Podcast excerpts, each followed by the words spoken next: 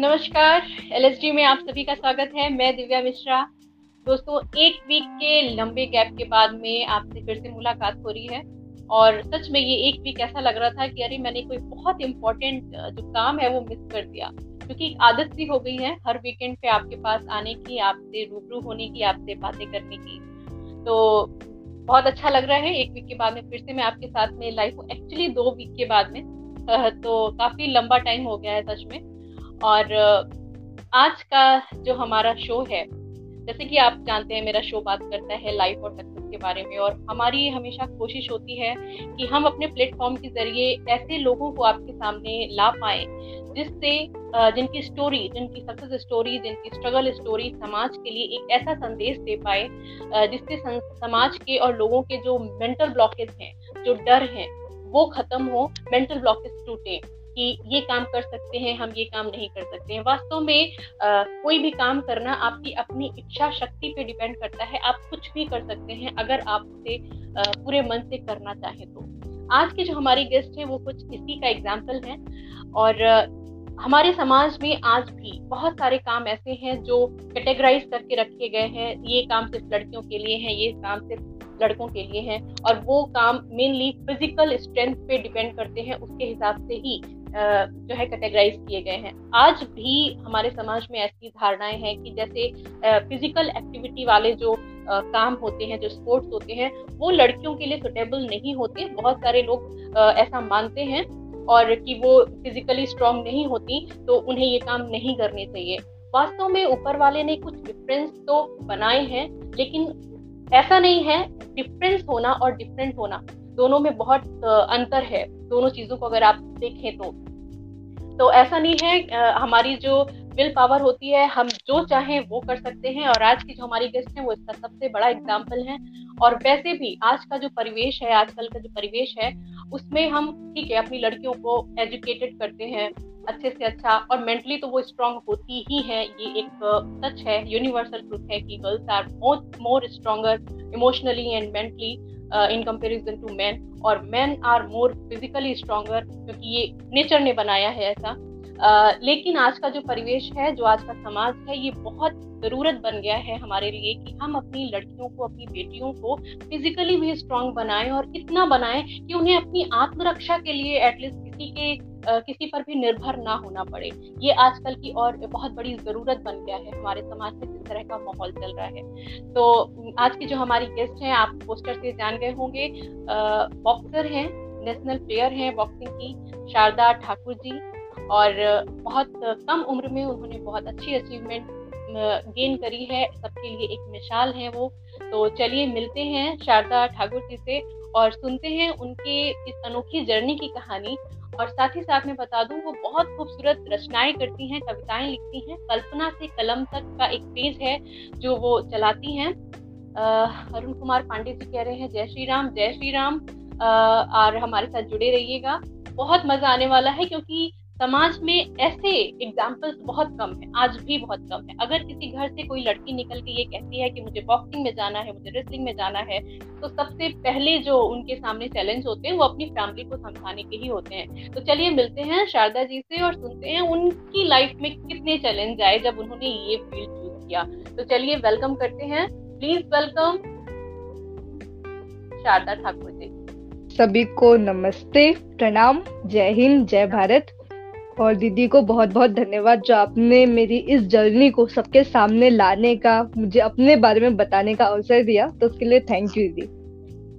Welcome in my show और L का purpose ही यही है कि हम ऐसे लोगों को लोगों के सामने ला पाए जो एक मिसाल बन के समाज में एक अच्छा काम कर रहे हैं समाज को एक अच्छा संदेश दे रहे हैं।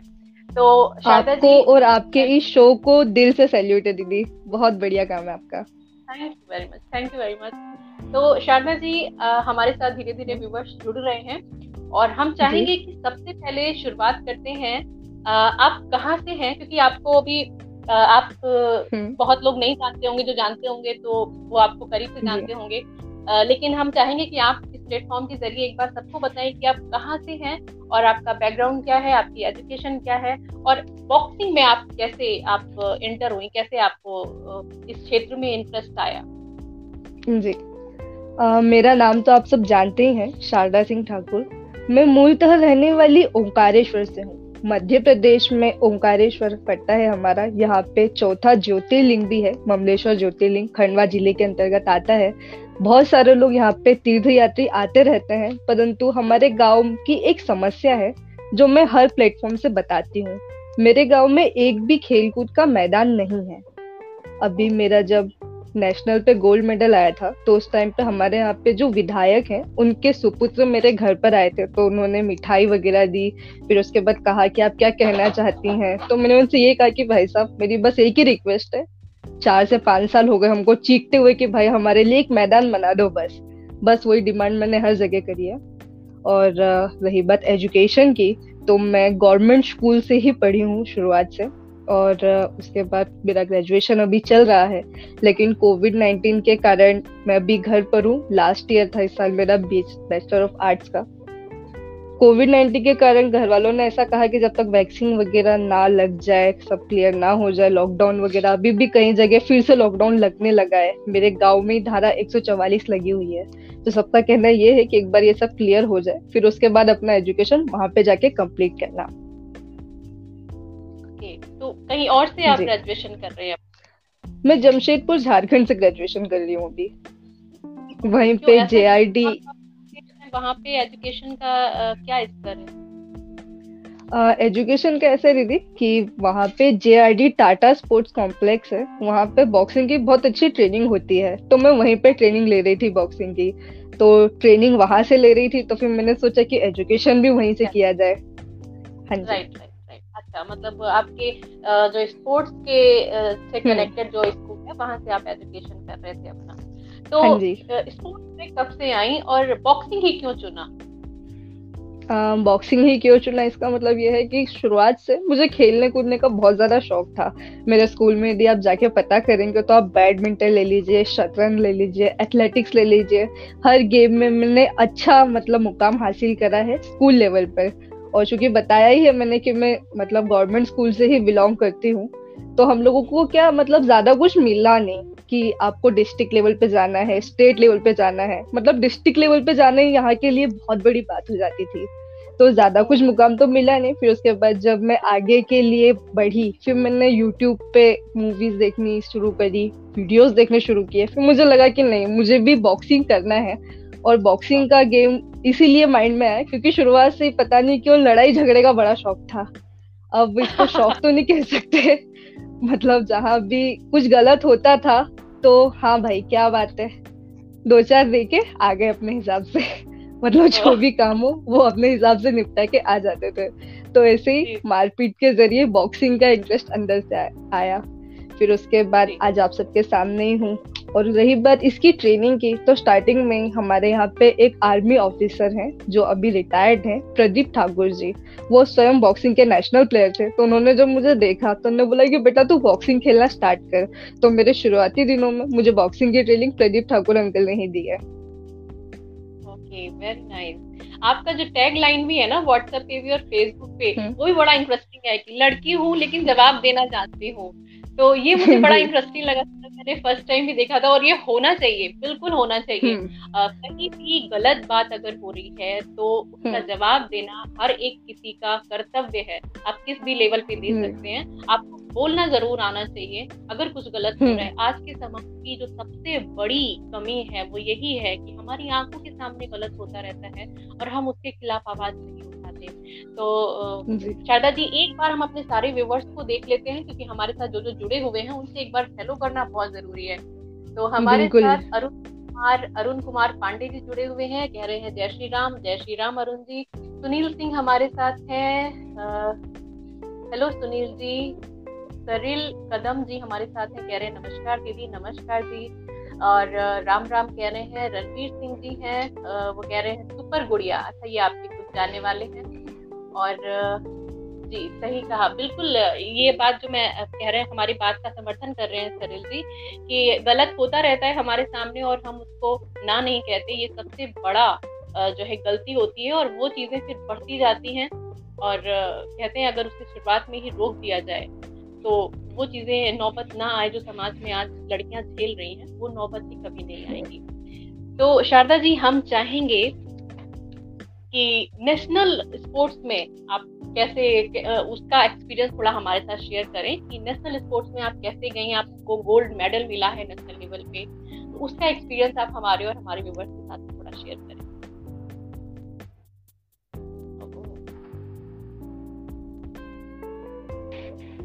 थोड़ा सा कनेक्टिविटी इशू होता रहता है। और जी। जी आप हमारा प्रश्न सुन पाई हैं? मैं फिर से रिपीट करूँ क्या? फिर से रिपीट कर दीजिए। Uh, मैं ये कह रही थी कि नेशनल लेवल पे आप कैसे पहुँची आपने नेशनल लेवल के स्पोर्ट्स में कैसे आपकी पहल हुई? और वहाँ पे आपने नेशनल लेवल पे गोल्ड मेडल जीता है तो उसका अनुभव आप हमारे साथ थोड़ा शेयर करें।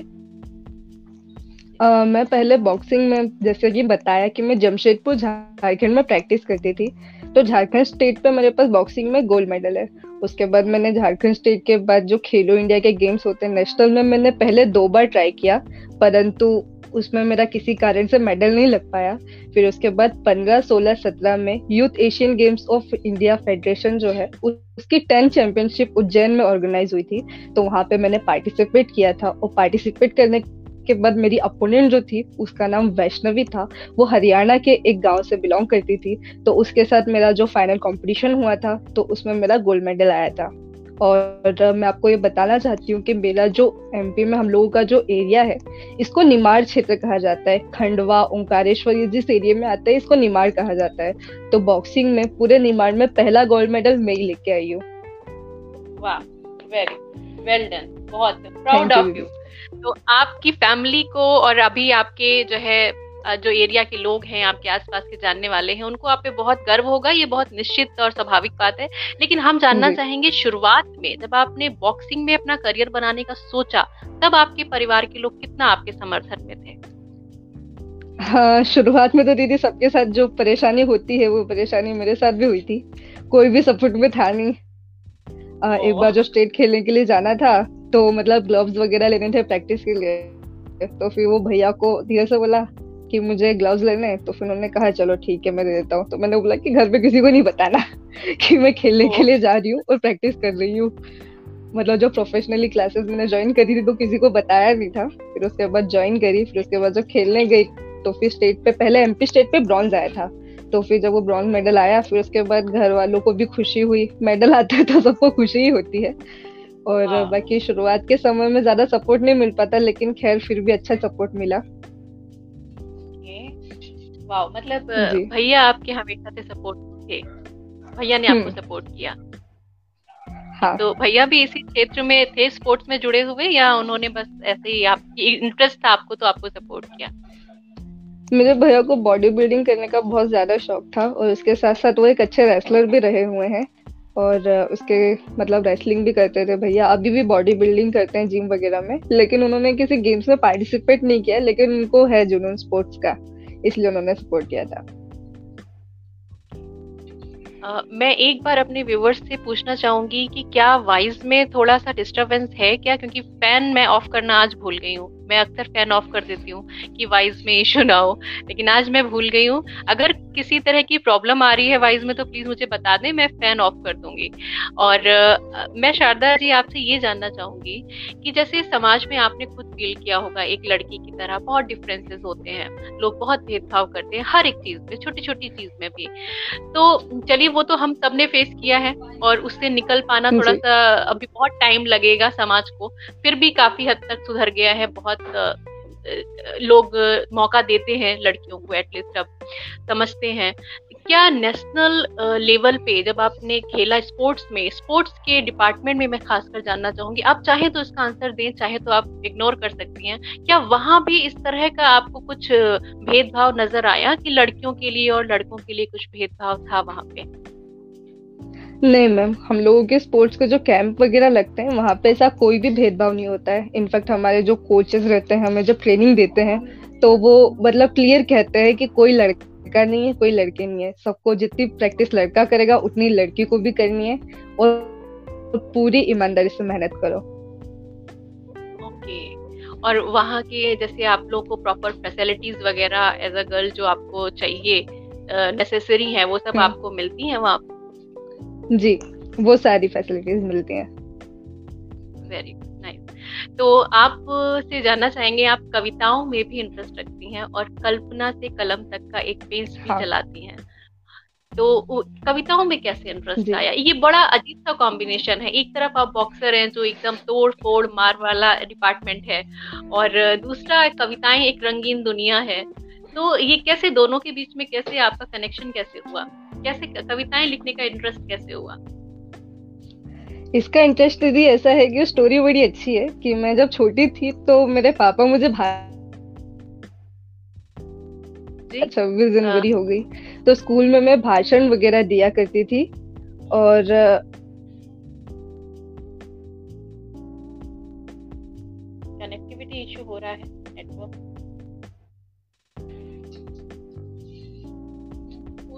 क्या आप मुझे सुन पा रहे हैं? जी जी जी। हाँ। जी तो मैं जब छोटी थी तो मैं स्कूल में भाषण दिया करती थी जो मेरे पापा मुझे लिख के देते थे। फिर उसके बाद पहले पापा ने भाषण लिख के दिया फिर उसके बाद मैंने खुद ने कहा फिर मैंने बोला कि आप मेरे को लिख के देते हो अब मैं खुद अपना भाषण लिखूँगी और मैं खुद जाके स्टेज पे परफॉर्म करूँगी। फिर भाषण देना शुरू किया डिबेट में पार्टिसिपेट किया। जितने भी डिबेट कॉम्पिटिशन होते थे सब में फ़र्स्ट मैं ही आती थी। चाहे स्पोर्ट्स हो चाहे डिबेट हो हाँ, हाँ पढ़ाई में थोड़ा सा सेकंड रैंक आ जाती थी। वो अलग बात है। फिर उससे मैंने धीरे धीरे फिर एक कवि है विनीत चौहान जी अलवर राजस्थान के। एक बार मैं यूट्यूब पे ऐसे ही मतलब बस स्पीच के लिए मटेरियल सर्च कर रही थी कि किस टॉपिक पे स्पीच दिया जाए। तो मैंने उन्हें सुना। सुनने के बाद मुझे बड़ा अच्छा लगा कि कविताएँ कितनी अच्छी कहते हैं। मैंने पहली कविता वही सुनी थी यूट्यूब पे। मतलब ये नहीं पता था कि प्रोफेशनल कवि भी होते हैं जो इस तरह परफॉर्म करते हैं। फिर सुना तो बड़ा अच्छा लगा। फिर सुनने के बाद मैंने सोचा कि अब मैं खुद भी लिखना शुरू करती हूँ। फिर मैंने खुद लिखना शुरू किया तो टूटा फूटा आज के डेट में थोड़ा बहुत लिख लेती हूँ। अरे बहुत आपकी ये स्टोरी थोड़ी थोड़ी मुझसे मिल रही है मैं शेयर करना चाहूँगी जैसे आप बोल रही हैं अच्छा। वैसे ही मेरे पापा भी हम्म। मुझे लगभग हाई स्कूल इंटर तक सिक्स सेवन से लेके हाई स्कूल इंटर तक मुझे स्पीच लिख के देते थे डिबेट कॉम्पिटिशन में मैं जाती थी एंड डिस्ट्रिक्ट लेवल तक मैंने पार्टिसिपेट हम्म। किया है और सीतापुर की मैं रहने वाली हूँ तो बिल्कुल वही एक्सपीरियंस मुझे हम्म। लग रहा है कि जब मैं जाती थी तो लोगों को लगता था अच्छा दिव्या आ रही है तब तो फ़र्स्ट प्राइज गया इस तरह की एक इमेज बन गई थी मेरी और बिल्कुल मैं कोरिलेट कर पा रही हूँ आपसे। और हाँ लेकिन कविताएँ वगैरह मैं नहीं लिखती इसमें आप यूनिक हैं। तो हम आपसे जानना चाहेंगे कि किस किस क्षेत्र में कविताएँ लिखना आपको पसंद है? तो कौन सा आपका स्पेशल टॉपिक है फेवरेट टॉपिक है कविताएँ लिखने के लिए? कविताएँ लिखने के लिए मेरा फेवरेट टॉपिक है तो आप वेशभूषा से जानते होंगे कि बॉक्सिंग करती हूँ तो इसलिए डेफिनेटली वीरस के ऊपर ही कविताएँ लिखती हूँ। जी। जी। तो और उसके साथ साथ हमारा जो बिल्कुल बिल्कुल दीदी।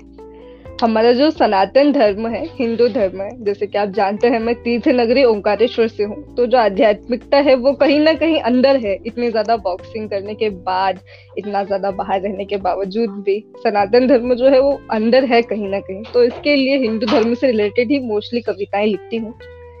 मैं कविता आपके सामने प्रस्तुत करती हूँ। इस कविता का मुद्दा ये है कि कुछ समय पहले दिल्ली में जो शांति दूत घूम रहे थे, उनके ऊपर मैं कविता कहना चाहती हूँ। उसकी भूमिका कुछ ये है कि आपने सुना है, कभी किसी मंदिर से निकली हुई भीड़ ने हाथों में पत्थर उठा करके बसें फोड़ दी हो, या गुरुद्वारे से निकले हुए किसी जुलूस ने टायर जला के बसों में आग लगा दी हो? ऐसा नहीं हुआ। दिल्ली में जुम्मे की नमाज़ के बाद हाथों में पत्थर उठा करके जो शांति दूत घूम रहे थे, ये कौन से धर्म का प्रचार कर रहे थे? यहाँ से मैं अपनी बात उठाती हूँ। कविता आपके सामने प्रस्तुत करती हूँ कि दबी हुई वे बातें जिन पर हो पहरे दरबारों के। दबी हुई वे बातें जिन पर हो पहरे, दरबारों के काले चेहरे, ऊँचे पद पर बैठे कुछ किरदारों के। मानवता का पाठ पढ़ाकर जो दानवता दिखा रहे, मानवता का पाठ पढ़ाकर जो दानवता दिखा रहे। आग लगा कर दिल्ली में जो भारत माँ को जला रहे, आग लगा कर दिल्ली में जो भारत माँ को जला रहे। जनता से सवाल पूछना चाहूँगी कि भारत मुर्दाबाद बोलने वाला मज़हब कौन था? कश्मीर में पत्थरबाजी करने वाला कौन था? भाईचारे को आग लगा, धारा के विपरीत बहती हूँ। आँखों में पट्टी नहीं है बांधी, मैं सच को सच कहती हूँ। आँखों में पट्टी नहीं है बांधी, मैं सच को सच कहती हूँ। इतिहास के पन्नों पर दिखते हैं खून के धब्बे वीरों के। मातृभूमि पर जान लुटाने वाले किस्से उन हीरो के। षडयंत्र रचा बेला कल्याणी, काम बड़ा कर देती है। षडयंत्र रचा बेला कल्याणी काम बड़ा कर देती है। पृथ्वीराज चौहान का बदलाव वो जा करके लेती है। बंदा बैरागी की गाथा जहन में मेरे अब तक है। बंदा बैरागी की गाथा जहन में मेरे अब तक है। दुश्मन को दोस्त नहीं कहूँगी, खून शरीर में जब तक है। भाईचारे को आग लगा, धारा के विपरीत बहती हूँ। आँखों में पट्टी नहीं है बांधी, मैं सच को सच कहती हूँ। दीदी, इस कविता का जो अंतिम बंद है, उसके विषय में मैं आपको बताना चाहती हूँ। अभी मैंने जो कविता पढ़ी है कड़वी कविता थी। लेकिन इसका जो अंतिम पद है, सबसे ज़्यादा कड़वा है। और एक वाक्य है जिसपे मुझे गर्व है। इस कविता का जो अंतिम बंद है, उसे आदरणीय पुष्पेंद्र कुलश्रेष्ठ जी अपनी वॉल से शेयर कर चुके हैं। और उन्होंने इस कविता के बंद की स्वयं प्रशंसा करी थी और कहा था कि ये जो कविता है, ये मुझे बहुत ज़्यादा पसंद है। कविता का वो बंद मैं आपको सुनाना चाहती हूँ कि आतंकवाद फैलाने वाले, आतंकवाद फैलाने वाले किरदार वहीं मिल जाते हैं, मस्जिद और मदरसों में ही मानव बम मिल जाते हैं। भारत माँ को गाली देने वालों का देश में रहना बंद करो। आस्तीन के इन सांपों को छाती पर सहना बंद करो। पालघर की सड़कों पर बोलो, तुम हत्यारा कौन था? कमलेश तिवारी का, तुम बोलो, हत्यारा कौन था? अहिंसा परमो धर्म, आदत मंत्र पढ़ाया जाता है। अहिंसा परमो धर्म, मंत्र को पूरा कहना है। आग लगे तो लग जाने दो, मौन नहीं अब रहना है। भाईचारे को आग लगा, धारा के विपरीत बहती हूँ। आँखों में पट्टी नहीं है बांधी, मैं सच को सच कहती हूँ, मैं सच को सच कहती हूँ। अरुण कुमार पांडे जी हमारे साथ जुड़े हैं, वो कह रहे हैं, बहुत सुंदर रचना साहिल कदम जी कह रहे हैं, जिंदाबाद। और ये मेरे ख्याल से आपके जानने वाले ही हैं अरुण कुमार पांडे जी। अनिल कुमार जी, हमारे साथ जुड़े। अच्छा नमस्कार, sir. Thank you very much हमें गाइड करने के लिए। विवेक जगताप जी हैं हमारे साथ, जो कह रहे हैं, निरंतर अपने नगर निमाड़ क्षेत्र, प्रदेश और देश का नाम रोशन करते रहे, यही शुभकामनाएँ हैं। योगिनी काजोल पाठक भी हमारे साथ हैं, जो कह रही हैं, क्या बात है, स्वागत है शारदा। बहुत आपके लिए जो प्यार है लोगों में, वो दिख रहा है। आ, लोग आपको सुनने के लिए जी रंजना मजुमदार जी हैं जो खुद एक कवियत्री हैं और एक शो भी करती हैं रेडियो लखनऊ पे वो कह रही हैं अच्छा लग रहा है थैंक यू मैम और करण प्रताप सिंह जी हैं हमारे साथ तो कह रहे हैं राम राम. तो शारदा जी मैं जानना चाहूँगी लड़कियों से रिलेटेड जैसे आपने समाज में उनकी स्थिति है हम्म। या भी कुछ आप लिखती हैं स्पेशली फॉर लड़कियों के लिए कुछ ऐसा? तो अगर ऐसा कुछ जी, जी. है तो मेरा एक ये एक इच्छा रहती है कि मेरे प्लेटफॉर्म पे लड़कियों के लिए स्पेशली एक मैसेज जाए क्योंकि मैं भी एक एज अ गर्ल बहुत इस चीज़ को फील करती हूँ कि अभी भी बहुत डिफरेंस होता है अपने हम्म। सपने पूरा करने के लिए। बहुत सारे मेहनत मतलब बहुत सारे विरोधों का सामना करना पड़ता है जो कहीं ना कहीं आपने भी किया होगा मैंने भी किया हम्म। है और भी बहुत कर रहे हैं। तो उनके लिए अगर कुछ ऐसा प्रेरणादायक कुछ आप कह, कह सकते हैं तो। हाँ बिल्कुल दीदी। मैंने बेटियों के लिए कुछ समय पहले एक कविता लिखी थी, जिसको मैंने जब दूरदर्शन पे उस कविता को गाया था तो सब लोगों ने बहुत ज़्यादा प्रशंसा करी थी उस कविता की। वो कविता मैं आपको पहुंचाती हूँ। ऐसा कहते हैं, बेटियों को ये नहीं करना चाहिए, वो नहीं करना चाहिए। तो मैंने उन पंक्तियों में ढाला है कि बेटियाँ क्या क्या कर सकती हैं और बेटियों ने क्या क्या क्या किया है।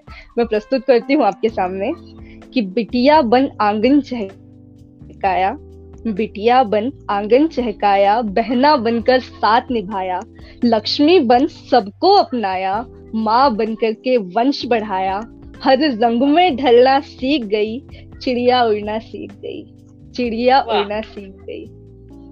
बहुत बहुत धन्यवाद। दंगल में शक्ति आजमाई दंगल में शक्ति आजमाई अंतरिक्ष में शान ज्ञान बढ़ाई।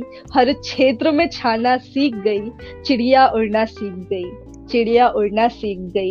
राजनीति में इंदिरा आई, राजनीति में इंदिरा आई। पाटिल ने प्रतिभा दिखलाई, दुनिया को हिलाना सीख गई, चिड़िया उड़ना सीख गई, चिड़िया उड़ना सीख गई। इस कविता का अंतिम मंद आपके सामने प्रस्तुत करती हूँ कि रण चंडी है वही भवानी। रण चंडी है वही भवानी लक्ष्मी भी है वही मर्दानी हर रूप को धरना सीख गई चिड़िया उड़ना सीख गई चिड़िया उड़ना सीख गई। बहुत खूब बहुत खूब। ये कविता मुझे बहुत अच्छी लगी और मैं इसको अलग करके एक शॉर्ट वीडियो की तरह भी ज़रूर शेयर करूँगी।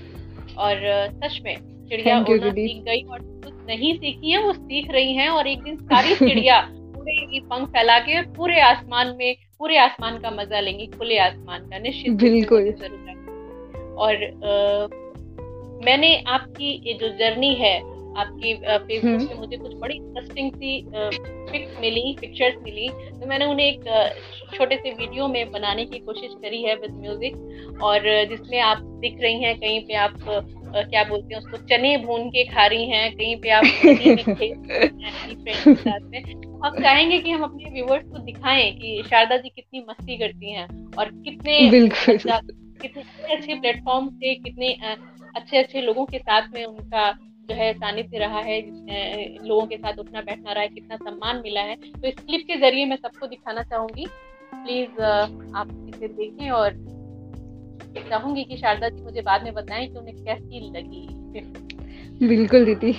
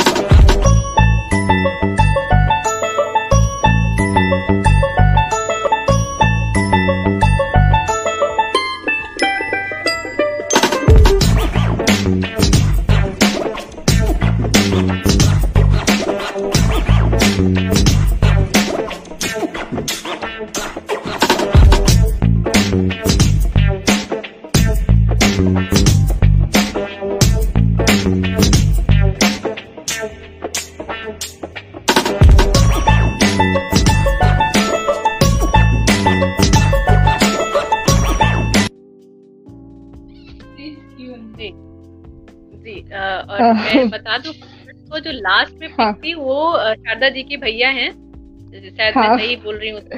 जी। जी। तो आपको आपके भाई ने मेरे ख्याल से जितना मुझे समझ में आया काफ़ी सपोर्ट किया इस फ़ील्ड में।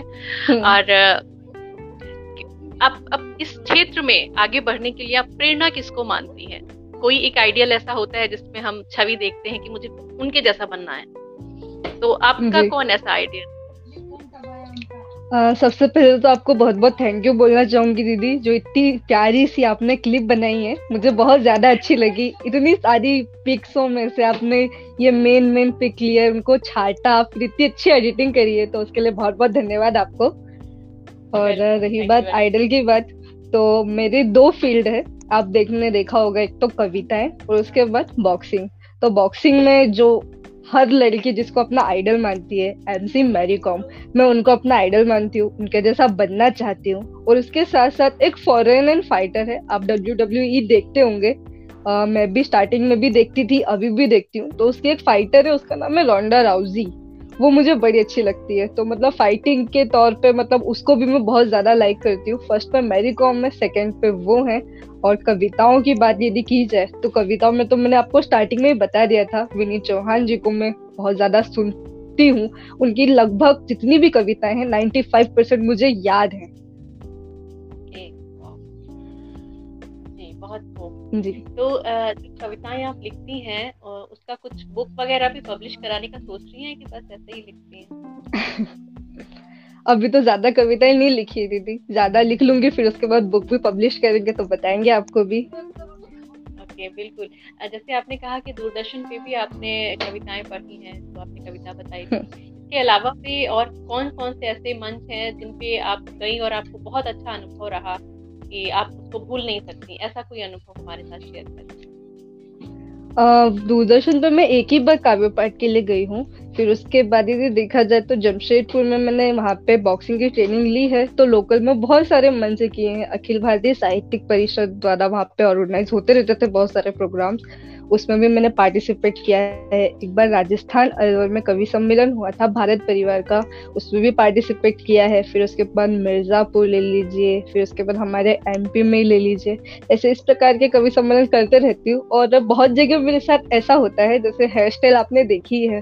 तो सब लोगों को ये याद रहता है कि हमारे यहाँ पे बॉक्सर आने वाली है जिसका नाम शारदा ठाकुर है। लेकिन चेहरा देख के सबको लगता है कि कोई छोटा सा बच्चा है तो सब छोटू नाम से संबोधित कर देते हैं हर जगह। फिर बाद में उन्हें पता लगता है अच्छा आप शारदा ठाकुर है ठीक है।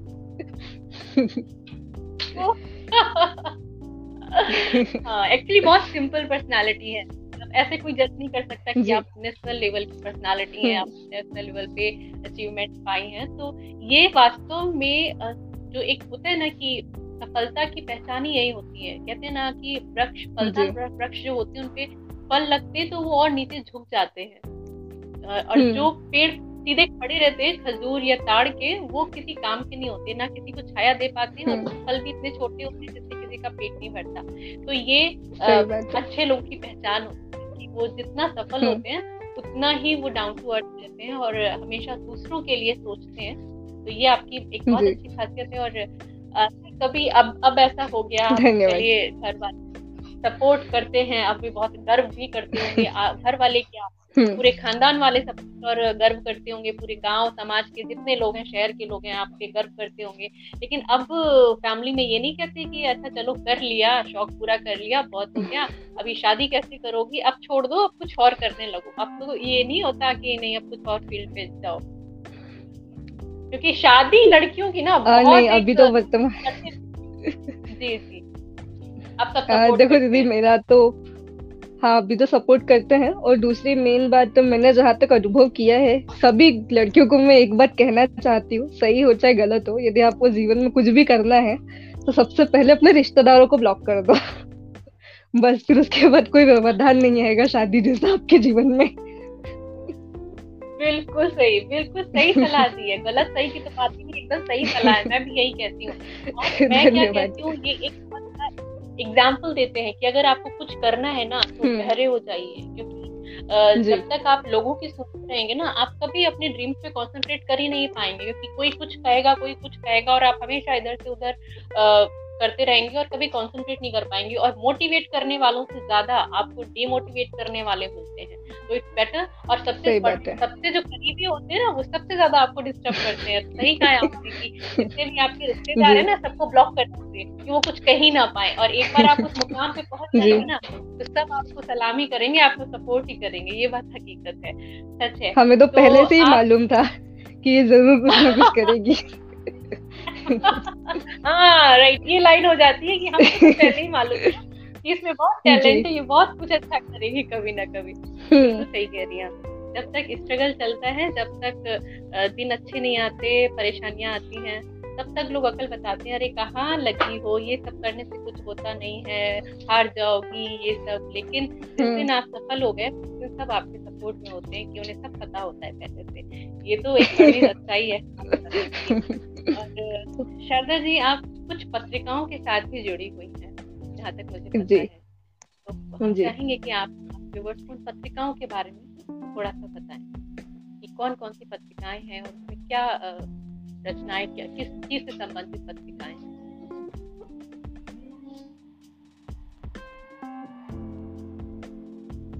वो हमें लग रहा है कि शारदा जी का फ़ोन जब वाइब्रेट होता है तभी डिस्कनेक्ट होता है नेटवर्क इशू थोड़ा सा हो रहा है। जी जी कोई बात हाँ दीदी जी जी। पत्रिकाओं से मैं पूछना चाह रही थी किन किन पत्रिकाओं से आप जुड़ी हैं और किस किरदार में जुड़ी हैं किस रोल में जुड़ी हैं? पत्रिकाओं से जुड़ी हूँ तो मैं आपका एक इसमें बताना चाहूँगी कि पत्रिका न्यूज़पेपर है, जो राजस्थान जिसकी जन्मभूमि है, और ऑल इंडिया न्यूज़पेपर है। ये इसकी करोड़ों प्रतियाँ हैं, जो डेली सर्कुलेट होती हैं। तो पत्रिका न्यूज़पेपर की मैं पूरे एमपी की सबसे छोटी रिपोर्टर हूँ। और हमारे एरिया की जो भी न्यूज़ वगैरह होती है, वो कवरेज करने के लिए मैं खुद जाती हूँ, फिर उसके बाद न्यूज़ आगे पहुंचाती हूँ, वो पब्लिश होती है। और बहुत सारे ऐसे मुद्दे हैं जिन पे किसी का ध्यान नहीं गया था। हमारे जो बड़े बड़े वरिष्ठ पत्रकार लोग हैं, उनका भी ध्यान नहीं गया था। ऐसे मुद्दे मैंने अपने उठाए हैं अपने न्यूज़पेपर के माध्यम से, जिसके ऊपर सरकार ने भी ध्यान दिया है और उसके ऊपर एक्शन भी लिया है। जैसे हम भी कुछ समय पहले हम लोगों के यहाँ क्या एक सड़क बनी थी तो एक महीना भी उसको बने हुए नहीं हुआ और उसकी जो कॉन्क्रीट थी गिट्टी वो ऊपर दिखने लग गई थी। तो उसको मैंने पब्लिश किया था तो फिर उसके बाद से उसके ऊपर ध्यान दिया गया फिर उसकी कोर टेस्टिंग वगैरह की गई। इस प्रकार के छोटे मोटे काम छोटे मोटे मुद्दे उठाते रहती हूँ। तो पत्रिका नाम से ही है वो न्यूज़पेपर पत्रिका? हाँ न्यूज़पेपर का नाम पत्रिका है। ओके मुझे लगा मैंने जब आपके फेसबुक पे देखा मुझे लगा ये कोई आ, वो है मैगजीन टाइप की कोई है। जी। बहुत अच्छी बात है। हमारे साथ कवि राकेश कुमावत जी हैं जो कह रहे हैं सही है शारदा जी सब रिश्तेदारों को ब्लॉक कर दो। जी वो कर चुकी हैं और अब तो ऑन, ऑन करने का टाइम आ गया है। अब अब ब्लॉक करने की ज़रूरत नहीं है। अल्केश हैं। पूर्व निमाड़ की शान शारदा ठाकुर के बारे में अभी अभी आपके एल माध्यम से उम्दा जानकारियाँ मिल रही हैं। शाबाश शारदा बिटिया। जी बिल्कुल बिल्कुल। धन्यवाद। थैंक यू हमारे साथ जुड़े रहने के लिए और हमें हमेशा सपोर्ट करने के लिए। अलकेश जी हमारे साथ शुरू से जुड़े हैं जब से शो स्टार्ट हुआ है और बहुत हमारे लिए एक मोटिवेशनल फैक्टर की तरह काम करते हैं। बहुत प्रोत्साहन मिलता है जो व्यूवर्स हमारे साथ रेगुलर जुड़े हुए हैं। और देखना चाह रही हूँ। और अगर कोई जी वीरेंद्र चौधरी जी हमारे साथ जुड़े हुए हैं, जो कह रहे हैं, अति सुंदर हार्दिक बधाई और ढेरों शुभकामनाएँ शारदा को। और बाकी मैसेज मैंने पढ़ लिए हैं। मैं देखती रहती हूँ कि कोई मैसेज मिस ना हो जाए। कि हमारे साथ जो जो भी जुड़े हुए हैं, आप सभी का बहुत बहुत धन्यवाद। और जी, मैं चाहूँगी आपकी अपनी पसंद की कोई ऐसी कविता जो आपको बहुत वो आप हमारे व्यूवर्स को आ, बिल्कुल दीदी मेरी एक कविता है राम मंदिर के ऊपर मैंने लिखी थी। इसमें बहनों के लिए लास्ट में एक मैसेज भी है। तो वो कविता मैं आप तक पहुँचाने का प्रयास करती हूँ। इसकी भूमिका कुछ यूँ है। मैंने आपको स्टूटी शुरू से ही बताया था कि आध्यात्मिकता रही है मेरे अंदर। सनातन धर्म के पीछे लगाव है। तो उसी से रिलेटेड जो कविता है, वो मुझे ज़्यादा पसंद है। तो ये कुछ समय पहले की कविता है, आपको तक पहुंचाती हूँ। जब राम मंदिर के विषय में फैसला आया तो कुछ लोगों ने ऐसा कहा कि, भाई, ये फैसला हुआ है, न्याय नहीं हुआ है। तो यहाँ से मैं अपनी बात उठाती हूँ कि सदियों से जो छिपी रही है, कथा एक सुनानी है। सदियों से जो छिपी रही है, कथा एक सुनानी है।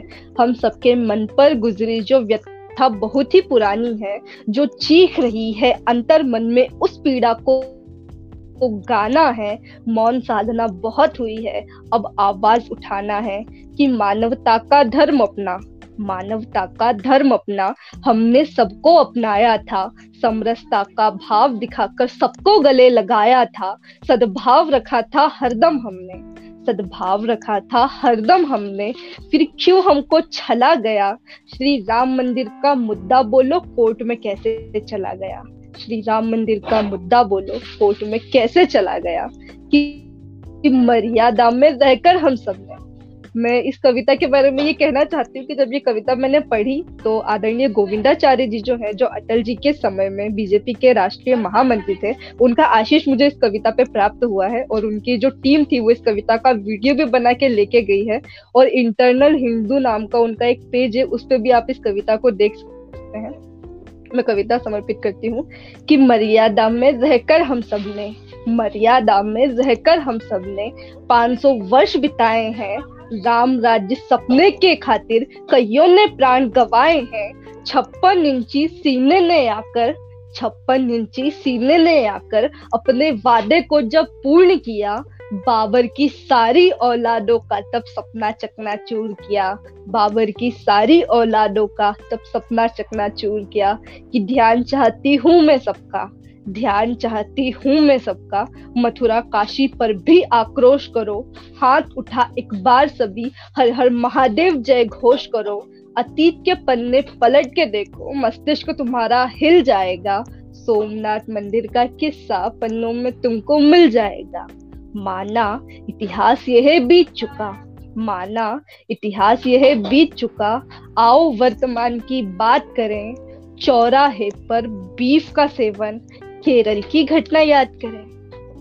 इस कविता का अंतिम वर्ण मैं अपनी बहनों को समर्पित करती हूँ। मैं अपनी सभी बहनों को ये बताना चाहती हूँ कि कोई अब्दुल घूम रहा है यहाँ अतुल के वेश में।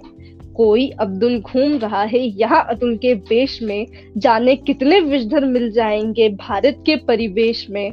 प्यार की बातें करते हैं, ये दिल जीत ले जाते हैं। प्यार की बातें करते हैं, ये दिल जीत ले जाते हैं, शादी का झांसा देकर के होटल पर ले जाते हैं। हवस को पूरा करके अपनी फिर दोस्तों से मिल पाएँगे ना कहने पर बना हुआ ये वीडियो तुम्हें दिखाएँगे। होश तुम्हें आएगा जब अकेला खुद को पाओगी, लटकोगी फांसी के फंदे पर या दस बच्चों संग रूखी रोटी खाओगी। पढ़ी लिखी लगती हो तुम भी। पढ़ी लिखी लगती हो तुम भी। आओ, आपस में कुछ बात करें। मदरसे में मरी पड़ी गीता या लव जिहाद का शिकार बनी अर्पिता। बताओ किस किस को याद करें? बताओ किस किस को याद करें? धन्यवाद दीदी। परमजीत सिंह पम्मा हमारे साथ जुड़े हुए हैं। जो अकाली दल के प्रेसिडेंट हैं, आप जानते हैं नमस्कार सर आपका बहुत बहुत स्वागत है हमारे शो में। और अरुण कुमार पांडे जी कह रहे हैं आप आ गए। अरे शारदा जी पहले से छाई हुई हैं धन्यवाद। जी बिल्कुल शारदा जी छाई हुई है। और बहुत बहुत धन्यवाद हमारे साथ आप लोगों का प्यार आप लोगों का सपोर्ट जो एल को मिलता है उसके लिए मैं तहे दिल से आपकी शुक्रगुजार हूँ। और शारदा जी जैसे जो गेस्ट उनकी मैं खास कर शुक्रगुजार हूँ और परमजीत सिंह पम्मा सर भी हमारे साथ जुड़ चुके हैं। तो आप जैसे गेस्ट अगर हमारे शो में आते रहते हैं तो शो की वैल्यू इसी से बढ़ती है और एक बहुत अच्छा संदेश जो इसका पर्पज है, वो समाज के पास जाता है कि और शारदा जी तो इस बात का एक बहुत बेहतरीन एग्ज़ाम्पल है कि लड़कियाँ कभी किसी चीज़ में कम नहीं होती। आप जो चाहें, आप वो कर सकती हैं। सही है कि ऊपर वाले ने एक डिफरेंस बनाया है, लेकिन डिफरेंस बनाना और डिफरेंट होना एक होता है ना कि अंतर करते हैं लोग लड़के लड़कियों में। वो एक अलग चीज़ है और अंतर होना एक अलग चीज़ है। ऊपर वाले ने अंतर किया है क्योंकि उसने दोनों को अलग अलग काबिलियत दी है। अलग अलग क्वालिटीज से नवाजा है, लेकिन अंतर नहीं किया। मतलब दोनों इक्वल हैं, बस दोनों की क्वालिटीज अलग अलग हैं। लेकिन समाज उस अंतर को एक अलग ही तरीके से लेता है और वो अंतर करने लगता है। और मेनली यहाँ पे मैं एक चीज़ कहना चाहूँगी, क्योंकि शारदा जी बॉक्सर हैं और एक फ़िज़िकल एक्टिविटी वाले स्पोर्ट से जुड़ी हुई हैं और उन्होंने इसमें काफ़ी अच्छी पहचान बनाई है नेशनल लेवल तक। और हमारी शुभकामनाएँ हैं कि वो इंटरनेशनल लेवल तक भी ज़रूर जाएँगी और अभी हम उनसे इस बारे में बात भी करेंगे कि फ्यूचर में वो इसमें क्या करना चाहती हैं। लेकिन एक चीज़ मैं यहाँ पे, जो मेरे दिमाग में आ रही है, मैं यहाँ से एक मैसेज देना चाहती हूँ कि जो भी समाज शारीरिक शक्ति के अनुसार चलता है ना, वो समाज नहीं होता, वो जंगल राज होता है। अगर आप समाज में, समाज तब, सभ्य समाज पढ़ा लिखा समाज वो होता है जहाँ पे हर एक इंसान के लिए बराबर अवसर हो किसी के साथ भी अन्याय ना हो, और वो समाज होता है एक पढ़ा लिखा सभ्य समाज, जहाँ पे शारीरिक शक्ति रूल करने लगती है समाज के ऊपर, वो जंगल राज होता है, क्योंकि जंगल राज में ही शारीरिक शक्ति ऊपर रहती है, जहाँ शेर सबसे शक्तिशाली होता है और वो अपनी शारीरिक शक्ति के अनुसार राज करता है। तो अगर सभ्य समाज बनाना है तो हर एक को, समाज का चाहे जो भी पहलू हो, जो भी इंसान हो, वो उसकी चाहे हर एक जो समाज के पार्ट हैं, हर एक जो लोग हैं, हर किसी को बराबर अवसर मिलने चाहिए। उनकी काबिलियत के अनुसार तभी एक सभ्य समाज और पढ़े लिखे समाज का निर्माण होता है। क्योंकि पढ़ा लिखा समाज है, वो यहाँ से चलता है। शारीरिक शक्ति से नहीं चलता। और यही एक कारण है जो आपकी विल पावर स्ट्रॉन्ग थी, तभी शारदा जी जो कहते हैं कि लड़कियाँ फिजिकली वीक होती हैं तो आप शारदा जी को देख लीजिए। अगर वो ये चीज़ मान के बैठ जाती हैं कि लड़कियाँ फिजिकली वीक होती हैं तो आज वो यहाँ पे नहीं होती। इतनी ऊँची जो उन्होंने उपलब्धियाँ पाई हैं, अपने आप को प्रूव किया है तो वो विल पावर का नतीजा है। आपकी विल पावर जितनी स्ट्रांग होती है, आप कुछ भी कर सकते हैं। किसी भी चीज़ में आप के सामने कभी कोई रोड़े नहीं आते और जो आते भी हैं, वो आपकी विल पावर के आगे ढेर हो जाते हैं। तो शारदा जी के लिए मेरी बहुत सारी बेस्ट विशेज हैं और हमने जैसे कहा कि हम आपसे जानना चाहेंगे कि नेशनल लेवल पे तो आपने झंडे गाड़ दिए। इंटरनेशनल लेवल पर आप कब जा रहे हैं अभी इंटरनेशनल टूर्नामेंट हम लोगों का नेपाल में होने वाला था यूथ एशियन गेम्स की जो फेडरेशन है, उसी का। लेकिन कोविड नाइन्टीन के कारण उसकी जो डेट है, वो पोस्टपोन हो गई है और जो न्यू डेट है, वो अभी तक क्लियर नहीं हुई है। और मैं अभी क्लियर ये तो नहीं कहूँगी कि मैं मेडल लेके ही आऊँ लेकिन मैं कोशिश पूरी करूँगी और जो भी करूँगी करके बताऊँगी आप सबको। बिल्कुल बिल्कुल। कहते हैं ना कि गरजने वाले बादल बरसने वाले बादल दोनों में वो होते हैं ना तो गरजने से क्या फ़ायदा? सीधे बरस के दिखाइएगा और हमारी बेस्ट विशेज आपके साथ हैं आपकी विल पावर अपनी स्ट्रांग है और डेफिनेटली आप वहाँ पे इंटरनेशनल लेवल पे भी आप अपना जो है नाम अपना कीर्तिमान स्थापित ज़रूर करेंगी और भारत का नाम ज़रूर पूरे देश में रोशन करेंगी। एक बहुत विचार है जो मेरे मन में हमेशा से रहता है और मुझे बहुत तकलीफ़ भी देता है कई बार और मैंने इस चीज़ को लेके फेसबुक पे कमेंट भी किया था एक बार। अक्सर ऐसा होता है कि जो हमारे स्पोर्ट्समैन है जिनकी वजह से इंटरनेशनल लेवल तक इंटरनेशनल प्लेटफॉर्म पे भारत का झंडा लहराता है।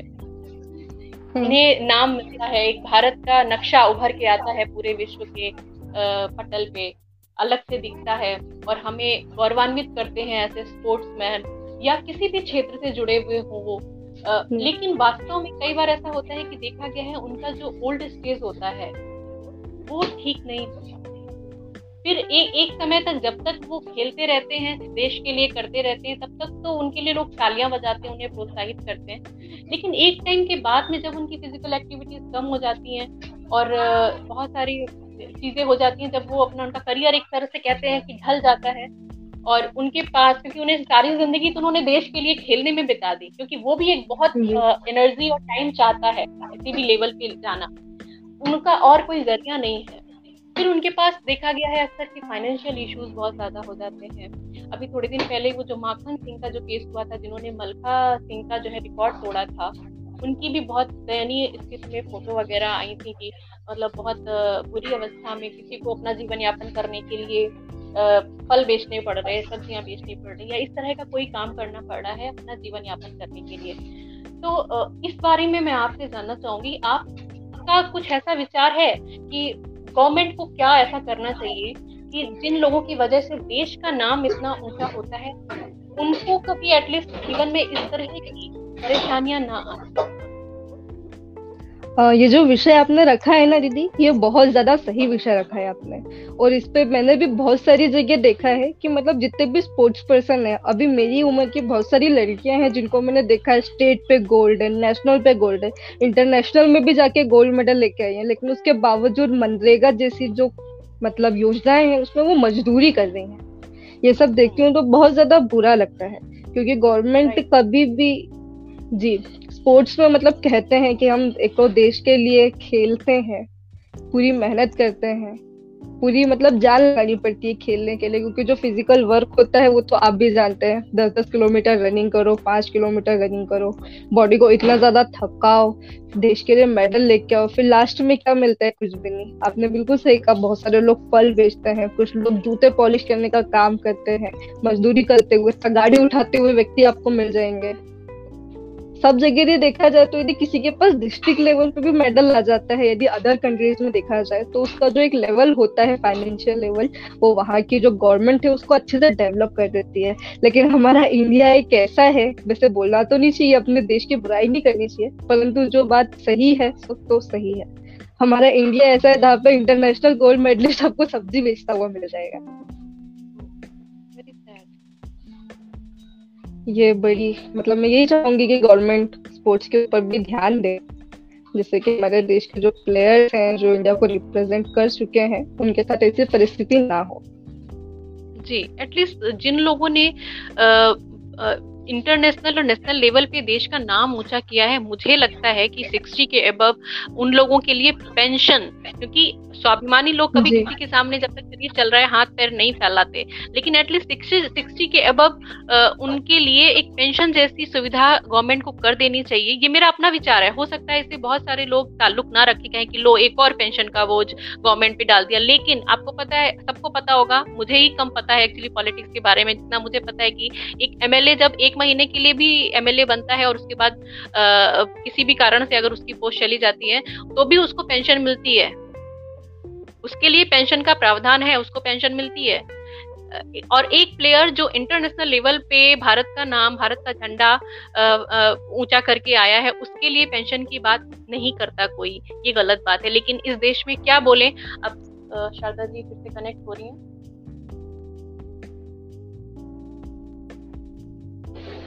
जी मैं यही शेयर कर रही थी अपने व्यूवर्स के साथ कि मुझे लगता है कि पेंशन का प्रावधान एक होना चाहिए इतना कि एटलीस्ट इंसान अपना जीवन यापन कर सके एक ओल्ड स्टेज में जाके हम्म। उसे इस तरह के काम करने की नौबत ना आए। ये मेरा अपना विचार है। हो सकता है कि अब जैसे आपने कहा कि बोलना नहीं चाहिए अपने देश के बारे में बुरा लेकिन वास्तव में देशभक्ति का एक ये भी तरीका होता है कि जहाँ पे गलत हो रहा है वहाँ बोलिए। ये एक देशभक्ति का ही रूप होता है। अगर हम नहीं बोलेंगे आप नहीं बोलेंगे तो कौन बोलेगा? अपने देश में अगर कुछ गलत हो रहा है तो बिल्कुल बोलना चाहिए। और अब क्या बोलूँ कि जो है जो फौजी जो सेना के लोग सारी ज़िंदगी अपनी निछावर कर देते हैं देश के ऊपर उनकी भी पेंशन में उनकी भी चीज़ों में जब घोटाले होते हैं तो क्या बोले? मतलब लेकिन मुझे ऐसा लगता है कि नेशनल स्पोर्ट्स पर्सन के लिए जो स्पोर्ट्स पर्सन है जिन जो नेशनल और इंटरनेशनल लेवल तक भारत का नाम ऊँचा करके आए हैं और वो मूवमेंट बहुत बहुत भावुक से होते हैं। जो अभी कुछ दिनों पहले ओलंपिक या किसी गेम के लिए था कि वो झंडे पहनते हैं और जो लोग इंडियन होते हैं उनकी आँख से कैसे आँसू बह रहे हैं जैसे जैसे झंडा ऊपर जा, जा रहा है मतलब बहुत भावुक मूवमेंट वो होता है। और सच में ये बहुत बड़ी बात है, अपने देश का झंडा जब इंटरनेशनल लेवल पे फहराना तो सबके सर ऊँचे हो जाते हैं। लेकिन जैसे ही वो वापस अपने देश में आते हैं तो उनके ऊपर से लोगों का ध्यान हट जाता है। ये गलत चीज़ है। मुझे लगता है कि थोड़ा सा इसकी ओर ध्यान देना चाहिए और एटलीस्ट उनकी जो जीवन के लास्ट क्षण है, जब उनका शरीर उतना सबल नहीं रह जाता, उनको जो कठिनाइयाँ झेलनी पड़ती हैं एटलीस्ट वो नहीं होनी चाहिए। खैर ये मेरे अपने विचार हैं इसलिए मैं क्या कर सकती हूँ? सिर्फ़ व्यक्त कर सकती हूँ। और उसमें मैं कभी कभी नहीं करती मैं बिल्कुल व्यक्त करती हूँ खुल के। तो जैसे कि आपने बोला शारदा जी आप इंटरनेशनल लेवल पे जाने की तैयारी कर रही हैं। अच्छा मैं आपने उस समय कोविड की बात कही तो मेरे दिमाग में अचानक से ये बात आई कोविड ने हर किसी को इफ़ेक्ट किया और अभी भी कुछ समझ नहीं आ रहा हो सकता है कि कवि पंडित जी कह रहे हैं कायदे से उन्हें ही उन्हें नहीं इन्हें ही पेंशन मिली थी। बिल्कुल सही कह रहे हैं। मैं भी यही मैं मेरा भी यही था। धन्यवाद। मुझे ज़्यादा पता नहीं था पॉलिटिक्स के बारे में मुझे नहीं पता है लेकिन जैसे मुझे पता चला किसी दिन कुछ बातें हो रही कि एमएलए को अगर वो एक महीने के लिए भी एमएलए बन जाता है तो उसको पेंशन मिलती है। तो मुझे लगा कि यार एक खिलाड़ी कितनी मेहनत करता है। एक एमएलए क्या करता है? ठीक है करता है। देश का वो समाज अपने जो है एरिया का विकास करता है। लेकिन उससे कहीं ज़्यादा इम्पोर्टेंट मेहनत का काम एक अंतर्राष्ट्रीय खिलाड़ी करता है, जो देश का नाम पूरे विश्व के नक्शे पे उभारता है और हमें गौरवान्वित करता है। तो मेरे ख्याल से उनके लिए भी ज़रूर होना चाहिए। चलिए, मैं कोविड की बात कर रही थी तो मैं कोविड ने हर किसी को इफ़ेक्ट किया है और अभी फिर से लॉकडाउन लगने की बात हो रही है। तो कोविड ने आपकी लाइफ को हर किसी के लिए कुछ ना कुछ मैसेज लेके आया है। कोविड ने हर किसी को कुछ ना कुछ सिखाया है। आपका कोविड को लेके क्या एक्सपीरियंस था? जब पूरा एक साल घर में बंद बंद बंद बीत गया और एज ए स्पोर्ट पर्सन आपको तो आदत होगी फिजिकली एक्टिव रहने की और ज़रूरी भी होगा आपके लिए। तो आपको कितना इफ़ेक्ट किया कोविड ने?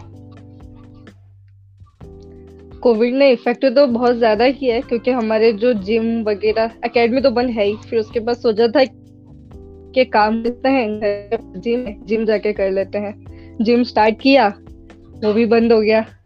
सरकार पे इतना ज़्यादा गुस्सा आता है जैसे कि यहाँ पे केस निकल रहे हैं धारा 144 लगी हुई है ऐसा कहता है कह, मतलब मेरे गाँव में एक भी केस नहीं है कोविड नाइन्टीन का। उसके बावजूद भी मास्क पहनो घर में रहो। तो मैंने बोला कि भाई साहब इतनी ज़्यादा समस्या हो रही है गाँव में चुनाव कर लो।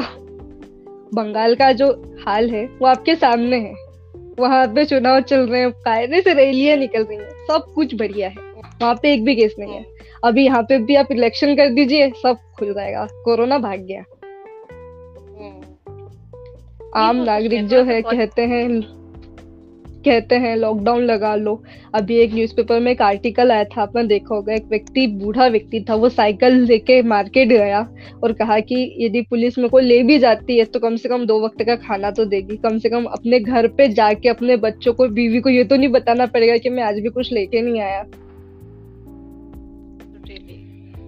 बहुत बुरी हालत थी और फाइनेंशियली सबकी कमर टूट गई है सबकी हम्म। बड़े से बड़े चाहे हो चाहे बहुत फाइनेंशियली स्ट्रांग लोग थे और जो आम लोग हैं हमारी तरह आपके लिए और जो आ, और भी लेबर क्लास के जो लोग थे उन्होंने तो बहुत ही ज़्यादा बुरा वक्त देखा है और ठीक है लेकिन अब समय बदल रहा है और आई विश कि अब दोबारा बट लॉकडाउन कोई सोल्यूशन नहीं है लॉकडाउन से हाँ. क्या सोल्यूशन हो सकता है वो उससे सिर्फ़ इकोनॉमी वीक होगी। हर एक इंसान की लाइफ में और परेशानियाँ ही आएँगी तो आई विश कि इसका कोई और सोल्यूशन निकले और जल्दी से जल्दी अब ये कोविड जाए बहुत ज़्यादा परेशान इसने कर दिया है हम सब। सही बात है।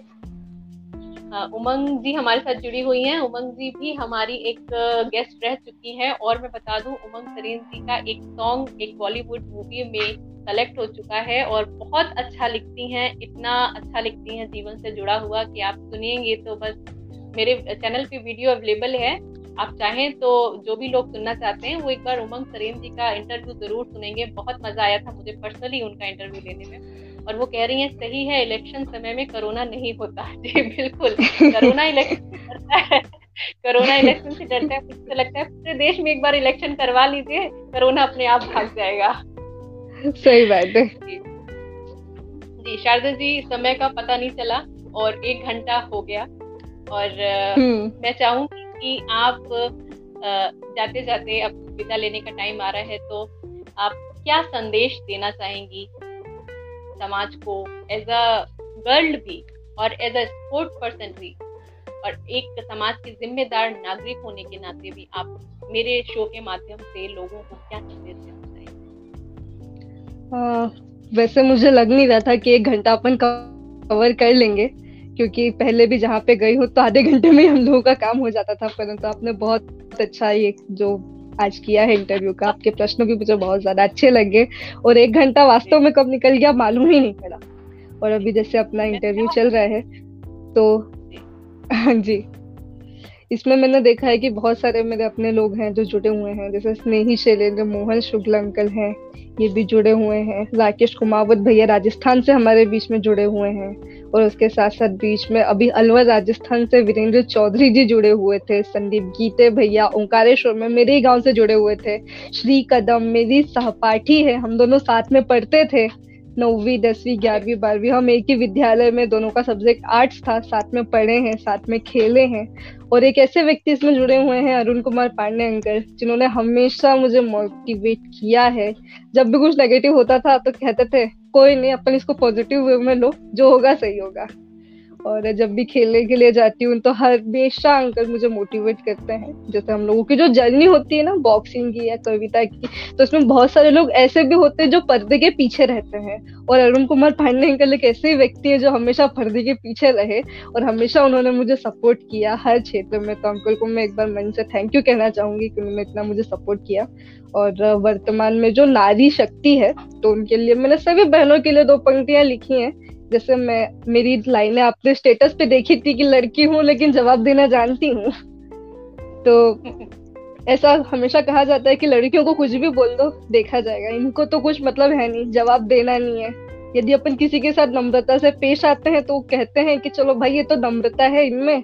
तो इसका मतलब कुछ भी, चाहे यदि हम कुछ गलत भी बोलेंगे या कुछ गलत भी होगा, तब भी नहीं कहेंगे। तो मैं उन्हें यही कहती हूँ कि हाथ जोड़ना आता है तो मुँह तोड़ना भी आता है। और सभी बहनों से मैं एक निवेदन धन्यवाद। सभी बहनों से मैं निवेदन करना चाहूँगी कि आप स्वयं सक्षम बनो आत्मनिर्भर बनो अपने अंदर इतनी काबिलियत विकसित करो कि यदि कोई व्यक्ति आँख उठा के देखे तो आप उसकी आँखें निकाल के उसके हाथ में दे सको। दो पंक्तियाँ जाते जाते आपको देना चाहती हूँ दीदी कि रखो साथ में देसी कट्टा। रखो साथ में देसी कट्टा या फिर रखो तलवारें। सुनसान राहों में जो हवस को मौत के घाट उतारे। बहुत बहुत धन्यवाद दीदी आपको। बहुत बढ़िया बहुत बढ़िया। सही कह रही हैं आप शारदा जी। अब वही माहौल है वही ज़रूरत हम्म। रह गई है कि हम खुद सक्षम बने इसके अलावा और कोई तरीका नहीं रह गया। क्योंकि घटना होने के बाद में कैंडल मार्च बहुत निकल रही है कुछ होना नहीं है और कोई उसके लिए कुछ करने वाला नहीं है। हमें खुद को समर्थ बनाना पड़ेगा ये बिल्कुल सही बात है। और जैसे आपके स्टेटस पे मैंने एक और बड़े बड़ी बढ़िया चीज़ आपके फेसबुक पे मैंने देखी थी जो मुझे बहुत अच्छी लगी थी कि जब मेहनत करने से फल ना मिले तो समझ जाइए कि भगवान कह रहे कि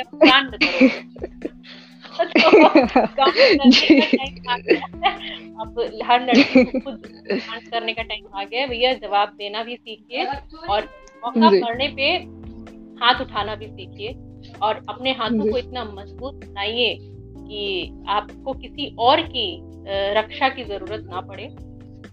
और बहुत बहुत धन्यवाद जी। बहुत अच्छा समय बीता बहुत अच्छा मैसेज आपने दिया बहुत मज़ा आया मुझे आपसे बात करने में और मेरे व्यूअर्स ने भी निश्चित रूप से बहुत एंजॉय किया होगा। थैंक यू वेरी मच हमें इतना कीमती समय देने के लिए और अपना इतना सुंदर जो है सक्सेस स्टोरी थी हमारे साथ शेयर करने के लिए। थैंक यू वेरी मच मुझे भी बहुत अच्छा लगा दीदी। बहुत बहुत धन्यवाद। धन्यवाद। जी तो ये थी हमारे साथ मिस शारदा ठाकुर जी और जो कि नेशनल गोल्ड मेडलिस्ट हैं बॉक्सिंग में और बहुत अच्छा लगा, बहुत मज़ा आया।